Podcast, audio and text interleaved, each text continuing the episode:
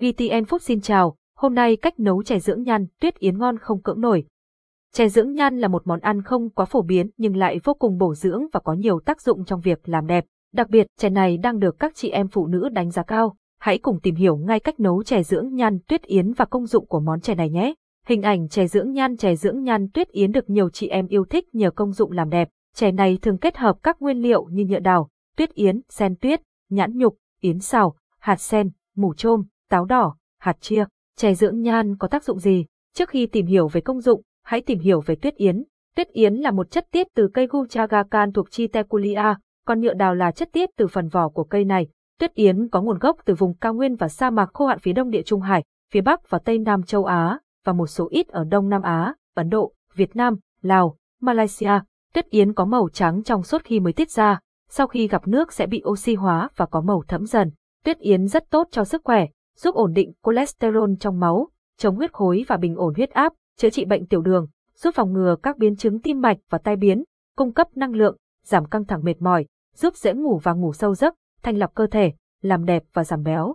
Tuyết yến rất tốt, nhưng không nên ăn quá nhiều. Mỗi người chỉ nên dùng từ 3 đến 5 gram tuyết yến mỗi ngày. Đối với 5 đến 10 gram tuyết yến ngâm sau 12 tiếng, đó đủ cho 4 đến 6 người dùng. Khi ngâm tuyết yến xong, hãy nhặt tạp chất đổ ra rổ và lọc cho ráo bớt nước. Cách nấu chè dưỡng nhan tuyết yến ngon khó cưỡng chè dưỡng nhan là một món giải khát tuyệt vời và rất bổ dưỡng. Với cách làm đơn giản và nguyên liệu dễ mua, bạn có thể thực hiện món chè này ngay tại nhà. Hãy tham khảo công thức nấu chè dưỡng nhan dưới đây. Nguyên liệu nấu chè tuyết yến 10g nhựa đào 10g tuyết yến 10g hạt bổ mễ, sen tuyết 20g táo đỏ 10g quả long nhãn, nhãn nhục lá dứa.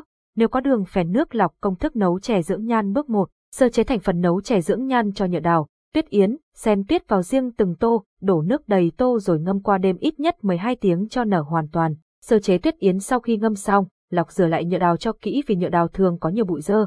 Bạn có thể lọc bằng cách đổ bỏ nước ngâm rồi xả nước qua dây. Táo đỏ và nhãn cũng cho ra tô riêng, đổ ngập nước ấm rồi ngâm mềm. Bước 2, cách nấu nước dưỡng nhan cho khoảng 700ml một lít nước vào nồi tùy bạn thích ăn lỏng hay đặc.